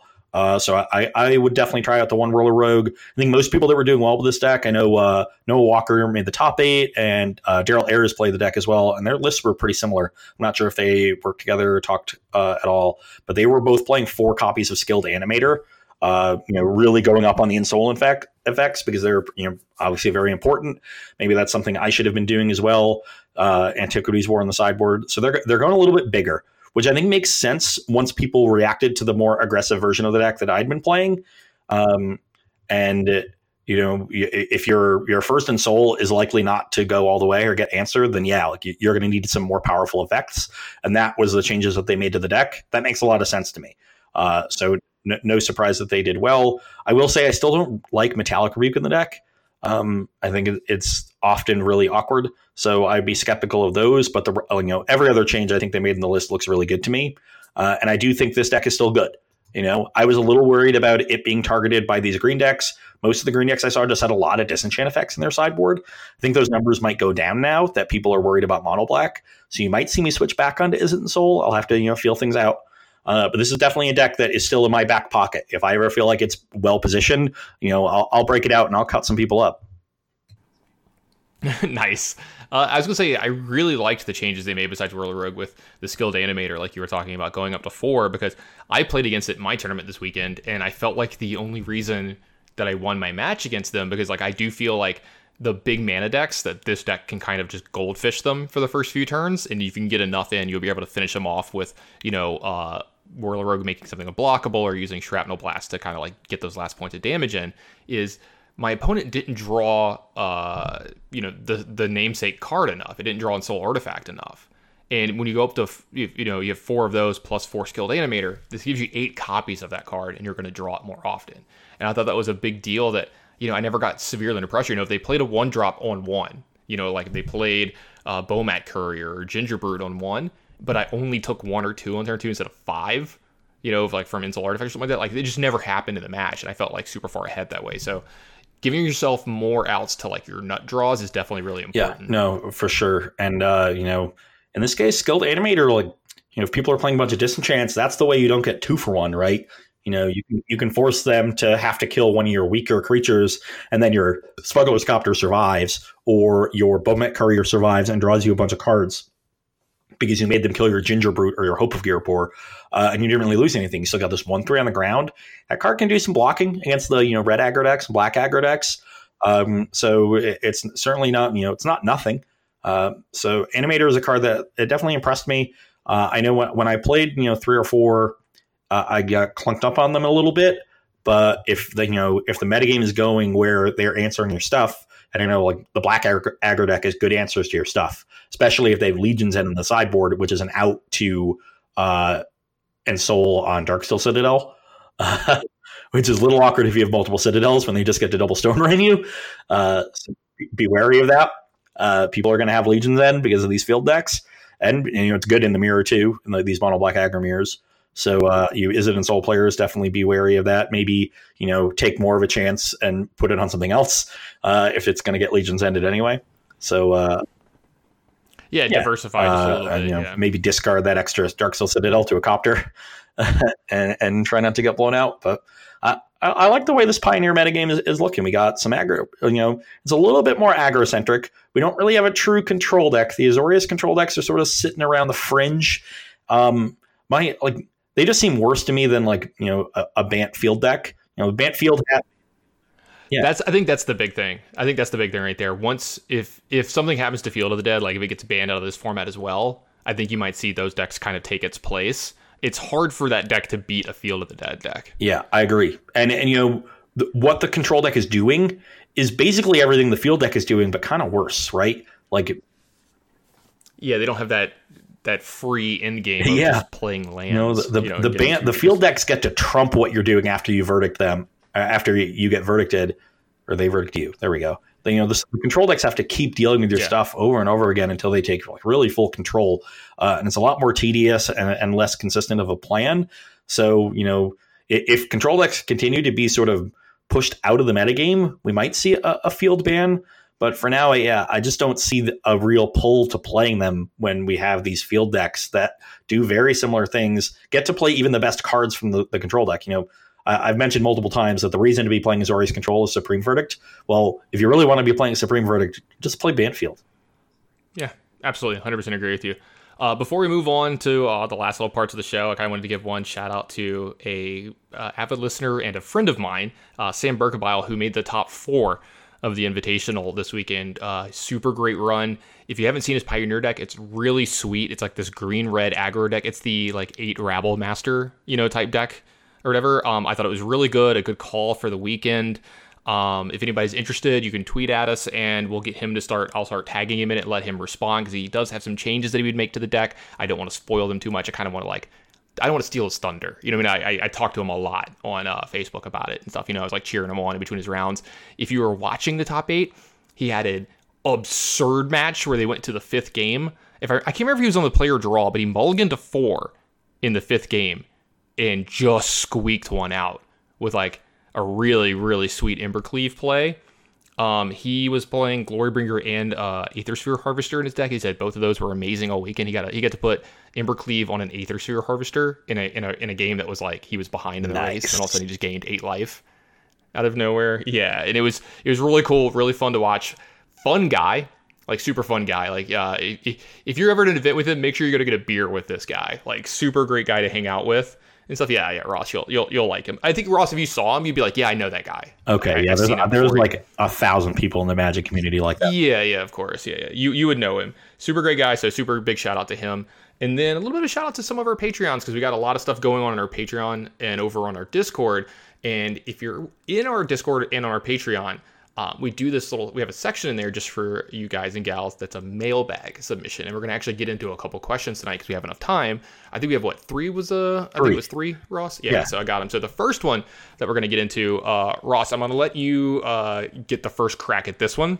This one's from an, our editor. It's a little bit long-winded uh thanks brent but i'm gonna i'm gonna read it that way anyway. Um what do you guys do at turns at big events if you're way ahead or way behind? Meaning you know the last five turns if you've got time if you could win on your next turn, do you ask your opponent if they should concede? Likewise, would you concede if they were in the same position? What if a draw would put you into the top eight, but you're way behind? And then what is your stance, and what is the stance in the community? Um, it's it, you know try to answer either the pieces. You don't have to go like super long winded. When it comes to draws in general, I'm a pre- generally um, if if the match is like super not close, and it's very obvious who's going to win, and they're going to win relatively quickly. But even if they're not going to win super quickly, if it's super obvious who's going to win, uh, I will ask for the concession. I will not expect it at all. If they don't want to give it to me for whatever reason, I won't. You know, I'm not going to press them at all. But I, I, will literally just ask, like, I think I'm going to win this game. Would you like to concede? Uh, and I'll just leave it at that whatever they say, I'm perfectly fine with because everybody has their own prerogative on this, uh, and uh, you know I'm not going to try to force my view on anyone else. Um, I think the community is a little bit, especially the, the, sort of grinder level of the community, is a lot more pro, you know, concede all the time than not concede. It's a little weird to me. Um, you know, uh, to me, like especially to, you know towards the end of the tournament, you know, that draw could mean somebody else top eight. So like, who are we to you know decide who does it just because that person is across from us. Uh, so I, am much less pro, you know, always concede than a lot of my peers. Uh, at least that's my thought. Um, as far as you know, the the situation where like a draw is actively good for me, Obviously, I'm not going to try to slow play for the draw. Uh, you know, I might play more defensively because I know a draw is good for me. You know, I might make de- gameplay decisions that are more defensive rather than you know more aggressive. Even though I think I'm a little bit more likely to win, uh, you know, I'll I'll play not to lose that way. But obviously, like I won't slow down my pace of play. And in general, like you know, I, am going to play a little bit faster than I otherwise would if I know we're starting a third game with, say, 15 minutes or less on the clock. Um, and I, will and if we're starting with less than that, I'll, I'll, play pretty fast, and I'll urge my opponent to do too. So I'll do what I can to try to finish a game and have it come to its natural conclusion, but I'm not going to always concede. And in particular, if I think my opponent, even if I've provoked them a few times, and especially if I have, uh, if I think they've played at a very slow pace and not made you know an effort to have the game come to its natural conclusion in time, I'm much less likely to concede to them, even if they are quite far ahead. Yeah, I got to say I agree with everything. Uh, one of the things I, I'd like to add is whatever you're, you have to come to the same agreement, right? At the end of the match, you know, if you're going to run out of time, it's like either we're conceding or we're drawing or whatever. Um, respect whatever decision your opponent makes. Yeah. don't make a scene. Don't don't be mean. Don't don't push for anything extra. Just be respectful. Yeah. All right. By, by the rules of the tournament, you have to finish the match. If you didn't, like, Yes. you don't deserve the the concession. If they give it to you, they are doing you a favor. Yeah, absolutely. All right, so we got a second question here of the of the three. Uh, it says post sideboard. Uh, how much do you mulligan for hate pieces versus just trying to play out your strategy? I'm gonna take the first shot at this one, and then you can kind of go into deeper. This one's from Navier, by the way. Oh, Navier. Yeah, sorry, sorry. Um, so I think it's important to understand exactly what it is you're trying to do here before you go like ham on just mulliganing for hate pieces. Like, good example. You're you're playing Legacy. Um, you are a Force of Will deck, and you're playing against Goblin Char- Charbelcher. I will mulligan to three. I may mulligan to two because like I'm not winning without a Force of Will on the draw. Like you are you are going to die a high percent of the time without playing a spell. So I think what it what it comes down to is how important is the hate piece? You know, is it rest in peace versus a dredge deck? You know what I mean? Just something along those lines where for me to be very aggressive at mulliganing for hate pieces, the hate piece has to be a KO in the matchup. I mean, like I'm practically going to win the game because I have this card. Especially with the London Mulligan now helping out a little bit more, you can maybe be even a little bit more aggressive with it because your hands are generally going to be more functional, even going down to four. You could be like, all right, keep the hate piece, you know, keep two lands and a spell, you know, kind of thing. So I think you need to be honest with it, with like how impactful that sideboard card is. But if it's a game that's going to play out quite a bit, I don't think you need to be like as aggressive. Yeah. Um, I think those are both good points. You know, the the the power of the card that you're mulliganing for is one variable in the equation, and that line is very high. I agree. It has to be incredibly powerful for you to mulligan aggressively for it because you're sacrificing a lot in order to you know slightly increase your chances of having it. So its its impact has to be very high. Um, the length of the game also very important. You know, if it's going to go long, you you have more chance to just find it naturally off the top of your deck. Uh, I think the other aspect, the other variable, major variable in the equation for me is how good your matchup is. You know, if my matchup's already good, there's no need for me to have to mulligan for high impact cards. Uh, you know, um, I can just play out my nor- the the matchup being good is a sign that my normal strategy is already good enough. So there's no reason for me to interrupt it that much to have you know a, a piece of hate. Um, so you know the the mulligan for hate pieces plan that's a sign of desperation. You know, it's a sign that this is the only thing I can do. I absolutely need this card. Like you said, you know, having Force of Will on the draw. You know, if you're on the play, a solid hand with a daze, perfectly fine. You know, if you, if you have Delver, Daze and Ponder, two lands, you know, two other cards, easy keep. Um, but yeah, uh, uh, on the draw get, gets a lot harder. I think um, this question sort of suggests to me that they might be mulliganing too aggressively for these hate cards uh, because I think people overestimate how effective they really are. You know, they, they will shut down a strategy, but they will not shut it down forever. And if you mulligan to, you know, five, four, or lower, then your strategy is also going to get shut down for quite a bit because your hand is not going to be very good. You know, the London Mulligan has changed the calculus a little bit. You know, I'll mulligan more aggressively now that the London Mulligan is around because it's just not as, you know, much of a sacrifice. But, you know, you've got to kill them. You know, no no hate card really does say I win the game, especially post board if your opponent knows it's coming. You know, sometimes people just say, you know, don't come prepared for a worship, or you know, for a little while, Storm decks didn't have a main deck answer to Meddling Mage because humans wasn't a deck, and Collins Mullen was like, well, look at this humans deck, and just like had one, he got one weekend where he just ran through people. Um, and yeah, like maybe if he knew he was playing Storm at that point, yeah, I would mulligan pretty aggressively for Meddling Mage. But that's not something that happens outside of very specific scenarios. So if you're talking about, you know, a general um, you know, mantra that you can apply, you know, try to play your own strategy and play it well. Um, a- and, save the, you know, aggressive mulliganing for those kinds of cards. Um, for you know for very specific scenarios where you're pretty desperate. That said, I will aggressively mulligan for you know certain types of draws. You know, if, if I really need to be aggressive in a matchup, you know, I'll mulligan a reasonable hand that doesn't really have a two drop but only has a good one drop. If I like really need an answer to a turn one elf in a matchup, I'll mulligan more aggressively for a fatal push, things like that. So those sort of, of tactical things that are important in a matchup are much more in my forefront when I'm making mulligan decisions than you know individual hate cards that I think are powerful out of my sideboard. Yeah, great, great answers. And we have a third question from Alligator. It's uh, what are some tips you guys have in terms of grinding the SCG tour in the most cost-effective way? Um, I, I guess I'll start again. Um, so w- one thing you could do, this is a little different for me than some people because I have, if I go to an SCG tour event, um, 90 something, literal 90 something percent of the time, I have to fly. So, um, I do not get to kind of pile a bunch of people into a car and make it cost effective that way. So that is one thing you could be doing is making sure you're carpooling to whatever event. It's also just good for the environment. So also do that. But for me, um, I try to book my ticket in the middle of the week. You know, like they're always talking about like it's like Tuesday, Wednesday are generally Tuesday, your cheaper yeah. days to book tickets. Also, yeah, also weeks and weeks in advance. You're talking like possibly months in advance. If you know you're going to an event, try to book your flight ahead of time. It's going to be cheaper that way. And honestly, I hear a lot of people complain about these airlines, and they're not as bad as people make it out to be. You can use the cheaper airlines. You know, I'm talking about something like your Spirits or um, Frontier or something like that. The thing is, you have to understand everything that you do beyond bringing your person and your personal item on the plane is going to cost you money. And I mean literally everything. If you want water when you're on the plane, they are going to charge you for it. So on a lot of these trips that I'm flying there, I'm just bringing my backpack for the weekend. You know, I've got uh, my change of clothes in there, you know, my jersey, whatever it is, my decks. I'm good to go because I, I can I can play out of just one backpack. You know, you can bring a bigger backpack. They they don't usually care about that. You can bring a bigger one and pack everything in there. So that's going to save you some money there. Um, if if this isn't a problem for you in any way, you know, get some extra people in your hotel room. You know, wherever you're staying. You know, cutting the costs that way uh, is definitely going to help out.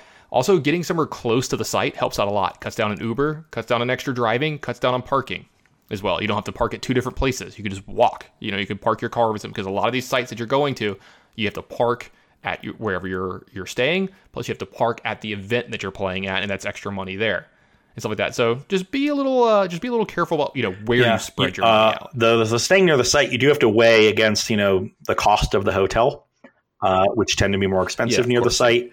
I will say, uh, as far as hotel booking, I, I use a lot of Priceline, and if you do the uh, express deals, if you're willing to just sit you know at your computer for a solid half hour to an hour, you can go through and you know cross check based on what they say the price used to be, the star rating of the hotel, the neighborhood it's in, and the amenities, and you can figure out which hotel it is. I've been wrong exactly twice, and I've been doing it for five years. so, and and one time when I was wrong, it was better than I thought it was. So I, I was wrong in the right way. So I've only ever been punished once.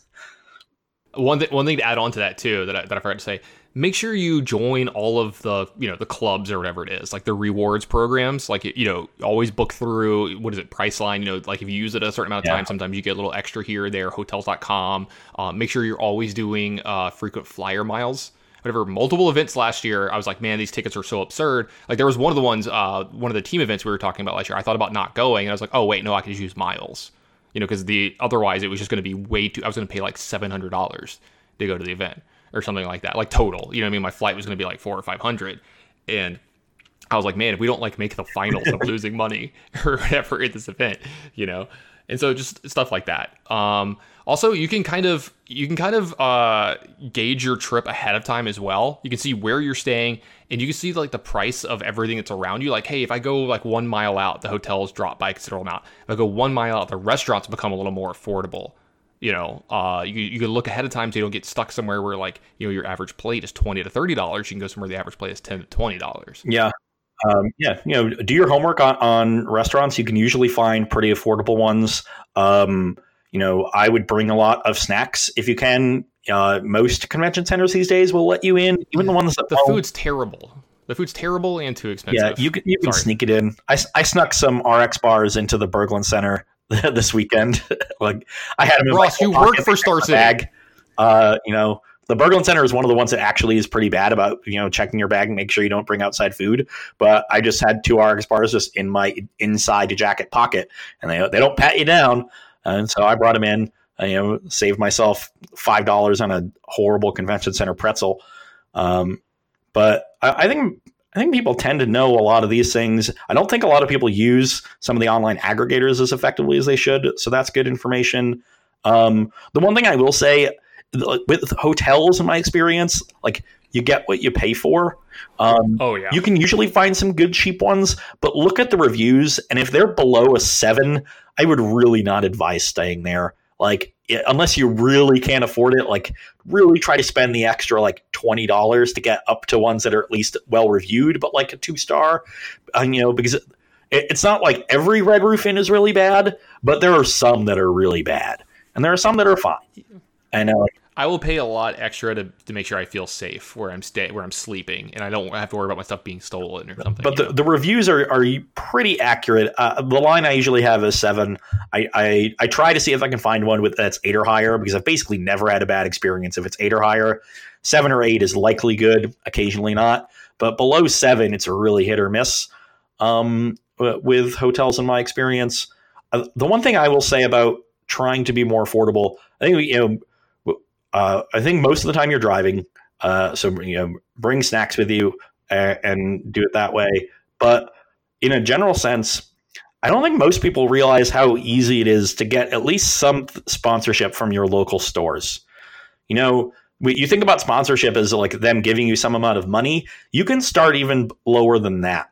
The first sponsorship deal I had with my local store uh, when I was grinding the SCG tour early in 2012 was just borrowing cards from them. Yeah, uh, you know, I wore their shirt and they let me borrow cards. And I you know, hold on real quick. Was this the Ice City Ice Imports? imports yes. It, it eventually grew okay. into a monetary sponsorship that was pretty lucrative for me uh, for a few years until I moved to SCG. But it started with just, hey, like I don't own a lot of modern cards, and I'm trying to play these modern tournaments. Uh, you know, can, can you help me out here? And you know, he was willing to do that. Uh, I had, you know, a friend of mine working at the store, so I, I had somebody vouch for me, which was nice.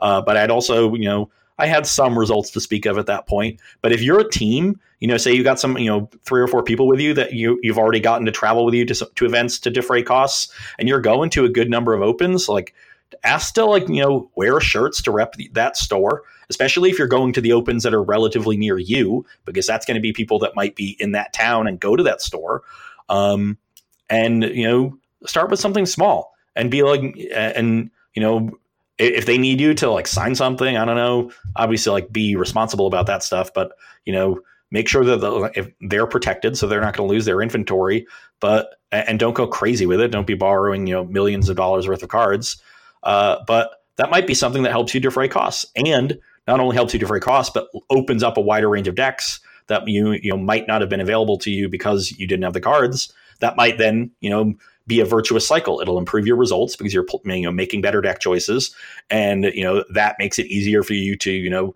get a little bit more out of that sponsorship deal, or then you know m- maybe work into content creation uh, for something like that.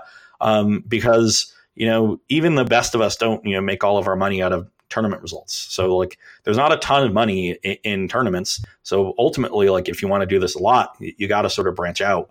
But you know, getting consistent money or getting consistent access to cards, which is like probably as good as a certain amount of money. I mean, I'm sure we all spend some amount on cards last minute, especially before tournaments. Um, you know, that can be really helpful. So if you have a local store, especially one that you've, you know, uh, patronized for a while, they know you, they trust you, you know, that might be an avenue that you should explore. Talk to them, see if you can work something out. You know, maybe maybe even if they can't give you cards, maybe they give you sleeves to rep, you know, a shirt you know, sleeves cost. You know, if you're using a new pack of sleeves every two or three events, you know that that adds up over the course of a year. That'll save you a hundred bucks. Yeah, I but say it can't hurt to ask, right? Like, what's the worst that can happen is they tell you no, and at least you put yourself out there. You know, that's not a bad idea, and then you can just move on to the next thing. You know, definitely, definitely try out. That's actually an avenue I wasn't even thinking of when it came to this question. Uh, I was about to say, I think we've covered everything that we wanted to cover for this week. Uh, I'm really interested to see what's going to happen online this weekend, like how people are going to, um, you know, kind of adjust to what the metagame has done. You know, adjust to the mono black aggro, the decks like that. Like, see what we're gonna, you know, see what we're gonna have going forward. And I got to say this, something that I'm super excited about is we're still seeing new decks every week.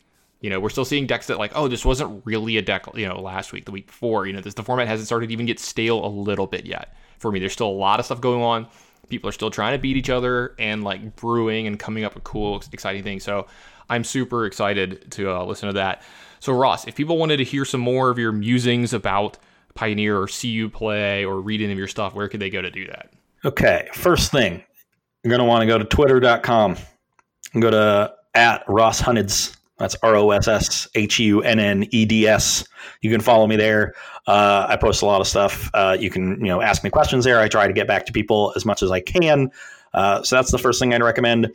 I also have a weekly column on starcitygames.com that goes up on Tuesday mornings at 11 a.m. This week's column is about Mono Black Aggro. So if you're interested in that deck, you're going to want to check that out. There's a nice little juicy sideboard guide at the end that covers, I think, 10 matchups across the metagame. So that's, that's worth the subscription. That's worth the subscription right there. Yeah.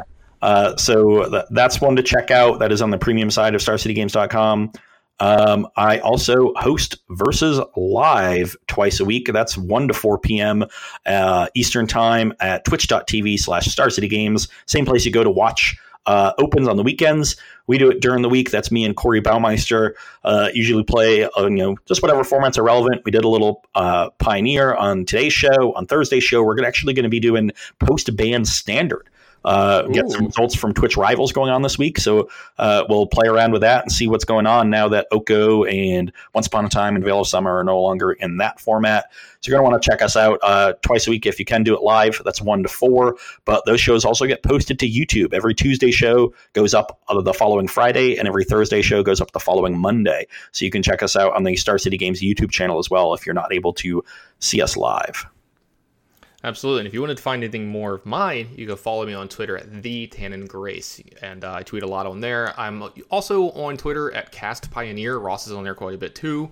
Um, that is our actual podcast uh, Twitter, so a lot of things going on there. Retweeting a lot of deck lists, uh, interacting a little bit with the the community and stuff like that. So if you like just all things Pioneer, which if you're listening to the show, I assume you do, make sure you follow us at Cast Pioneer. Also, we mentioned on the show we have a Discord. Uh, if you go to the Twitter, there's a link in there um, that can get you into there. We have hundreds of people in the Discord already. It is quite active. Uh, I cannot keep up with it ever, and I'm on the line way too much. and uh, you know. there's yeah, there's a lot of stuff going on in there. Um, I, I, I, it's really funny. So we have a lot of different sections in the uh, Discord. You know, you could talk about standard, you could talk about modern, you could talk about legacy, pioneer, cool stuff. There's a video game section, there's a TV section, the sports section. Ross and I are probably a little too active in the sports section uh, quite a bit, especially lately with Ross yelling about the Utah Jazz. Let's not talk about the Utah Jazz right now. Yeah, yeah, lost so. a couple games in a row to teams they shouldn't. All right. Hey, hey, early in the season, a lot of games left, a lot of games left, but. If you want to be on the Discord, a lot of cool things going on there. Also, you might have heard us mention that these questions that we did in the mailbag se- mailbag section came from the Discord. So there's a couple channels in the Discord you can only get into if you're a Patreon. There's the Patreon section and the mailbag uh, submission section where you get a little more personal touch from me and Ross and our editor and stuff like that. You get uh, we definitely a little more active in there when we can be, and you might get your name read on the show and your question read on the show. Uh, you can find that at patreon.com slash pioneercast. Uh, we'd really appreciate all the help that we get on there. We've got a ton of Patreons already right now. We have two levels. We have a two and a five dollar tier. Um, we have a, some per month, not per show. By yeah, it's per month, not per show. Uh, that's a good point. Um, we have a lot of stuff going on in there, a lot of perks for each of them. You can go in there and check that out. A lot of stuff coming in the future too. We got a couple little things up our sleeve that we're working on. Um, I don't know if we're gonna get it done before the end of the year, the cool things that we have working it, but I'm I'm looking to have a lot of it done by the new year. A lot of cool stuff going on with that. We should have another tier uh, very very soon as well. Some cool stuff in there doesn't cost you very much. You know, if you take take one less coffee a month, you could help us make the show as the best we can. Uh, Brent, our editor, does a lot of hard work on the show at a lot of odd hours. Like we're it's what 9:20. Uh, he and I are in the same uh, zip code. It's 9:20 p.m. right now. He's gonna try to finish the show tonight so we can get it out Wednesday morning and stuff. So Tannen is really mean to him. I am so mean to him. Just so mean. Like really mean. Yeah, I, I can't decide. Sometimes I want to be mean to him, and other times I want to be like the guy in Office Space. I just talk to him, be like, uh, yeah, Brent, I'm gonna need you to finish the episode um, yeah. yesterday. I'm gonna need you to edit this six-hour episode we finished at three in the morning right now. Yeah, I'd start calling him because I have his personal phone number. Just keep calling him until he. Uh, yeah. Like, "Can you do that for me?" I have a life, Tannen. No, but anyway, I'm really not that mean to him. He's actually really great. I I love our editor. He's pretty great. He's also very very active in the. Uh, in the Discord, and he's very funny as well. He's like, I actually uh, read a lot of his stuff and giggle quite a bit to myself. So make sure you join us on Discord. You don't have to, uh, you know, contribute to our Patreon, but we'd really, really appreciate it. And uh, we appreciate everyone that's already doing that. So everyone that's in there, thank you so much for the support. The amount of support we've gotten so far from the show, we're what, like technically five episodes in, has been unbe- yeah. unbelievable so far. So basically a month. Yeah, from the bottom of my heart and the bottom of Ross's, whatever he has for a heart, thank you so much. We really appreciate everything you, that y'all have done for us.